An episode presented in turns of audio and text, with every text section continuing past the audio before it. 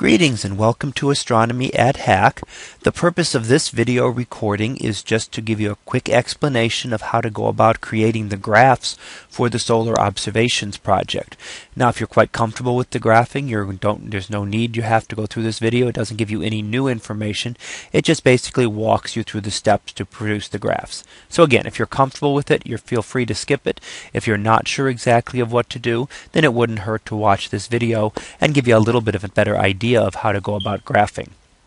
Now on the left hand side we have the graph paper and this is as it is set up in for that I've given this paper that I've given to you.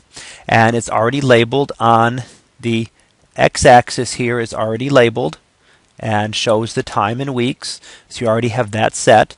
You should label the y-axis and this is going to be the declination. Let's see if we can put that in there and I'm just going to abbreviate that as DEC. And you always have to give a unit, so that's a declination in degrees. So you always have to put a unit on it. So the time is in weeks from the beginning of the semester. The declination here is in degrees. Now, then all we need to do is take our data from the previous screen, from the data sheet that we have, and over here, we should have, if you look for day one, then we have observation was 824. So that would be actually point zero would be 824. Again, this is for my data. Number one would be 831. Number two would be 97. And so on, all the way down to observation 15 will actually be 12.7. Now you'll notice that you don't get all of the points on there for my data.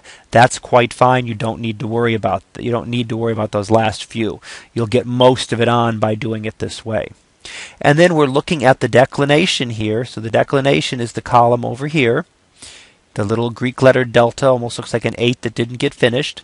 And you take that and you just you're going to plot that point for the week one. So we saw that the declination for the first one was 10.95 or just about 11 degrees. And we have to count our way up here. And I guess the first thing we should do is make sure we give this some units and measurements on it. We've said it's declination in degrees, but we didn't say where anything starts. And the best way to do this, you can fit this this way, you can always fit it on, is to start with minus 25 at the bottom and go all the way up to plus 25 at the top. And what you'll find is that the declination can never go above plus 25 and can never go below minus 25. So you can use that, and that way each line on this on the axis is one degree. So this is minus 25. The next major division is minus 20. In fact, let's change this here. I'm gonna let's erase those for a second. Let's do this so we can see it a little bit better and we will, oops, there we go. So again, we start with minus 25, minus 20, minus 15, minus 10, minus 5. There's the zero point of the declination. And then as we go up, plus 5, plus 10, plus 15, plus 20, and plus 25. So all of your declination points will then be able to fit on it. Now on yours, hopefully you'll have a little bit more room and you won't have to write one thing over another there, but that's the only way I can get it to fit on this screen here right now so I can let you see everything all at once. Now, so we take our first point. Our first point was a declination of 11.95, or let's round that off and just, or 10.95. Let's just round it off and say 11 degrees. And if we plot that here, we go up to plus 11 degrees for that first observation is right about there. And you would just plot a little point for that. Next one is 8.4 degrees, and you go over to week 1, and there is 5, 6, 7, 8.4. Somewhere right about in there would be 8.4 degrees. And our next one is 5.8. And we just continue the process on down as we go through each of these. 3.16 is about 3.2. So 1, 0, 1, 2, 3.2, right about in there.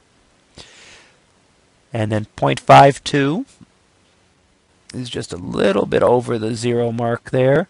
And then it's going to go negative. So as we hit the autumnal equinox, the sun drops below the celestial equator, and all the rest of our numbers will be negative for the rest of the semester. So a negative 2.2, a negative 5.0 is just about a negative 5, and negative 7.75 right in there, a negative 10.31 as you can see, the sun is dropping lower and lower in the sky at noon.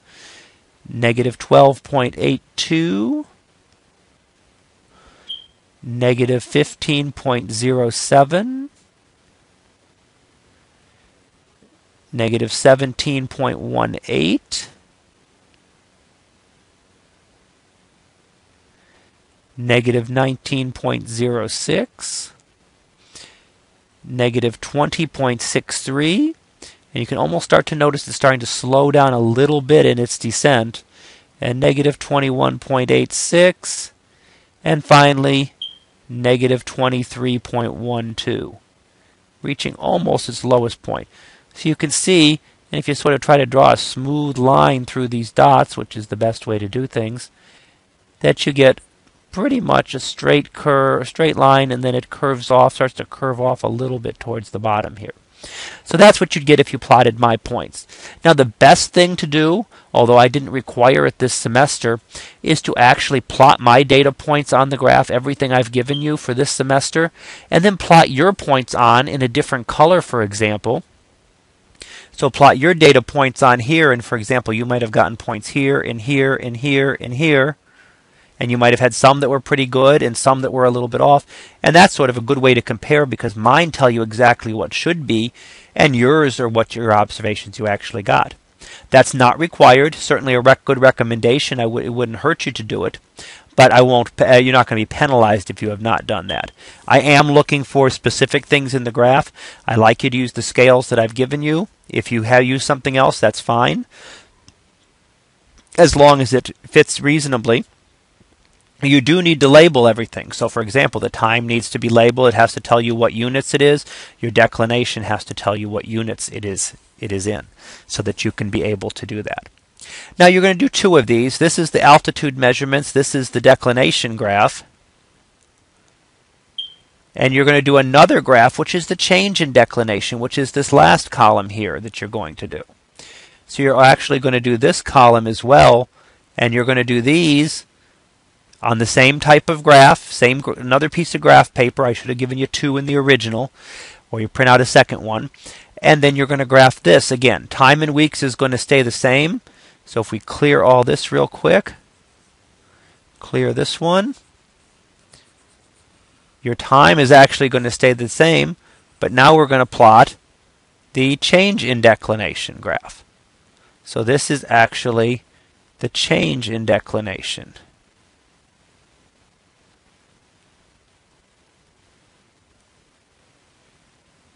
So the change in declination in degrees per day. So you make sure you're changing by the day there, average. Your time is still going to be the same. This is going to be 824, and you're going to go all the way through 12.7. Then what you do is again plot the same plot the same type of points. The only thing I'm going to I'm not going to plot them all this time. I'm just going to show you setting up your scale and you should go as far low as negative 0.5 and as far up as plus 0.5. You won't need to go outside of that. In fact, you see your numbers here. Your changes should all be negative in this semester. For anything you observed, you should get negative numbers. Now, what you may find on some of your plots is that my graph may do something, and you may find that one of your points just because of measurement errors was way up off the top of the screen. I don't want you to res- resize your whole thing just to do that. You don't need to resize your whole graph to fit in a point that's way out of place.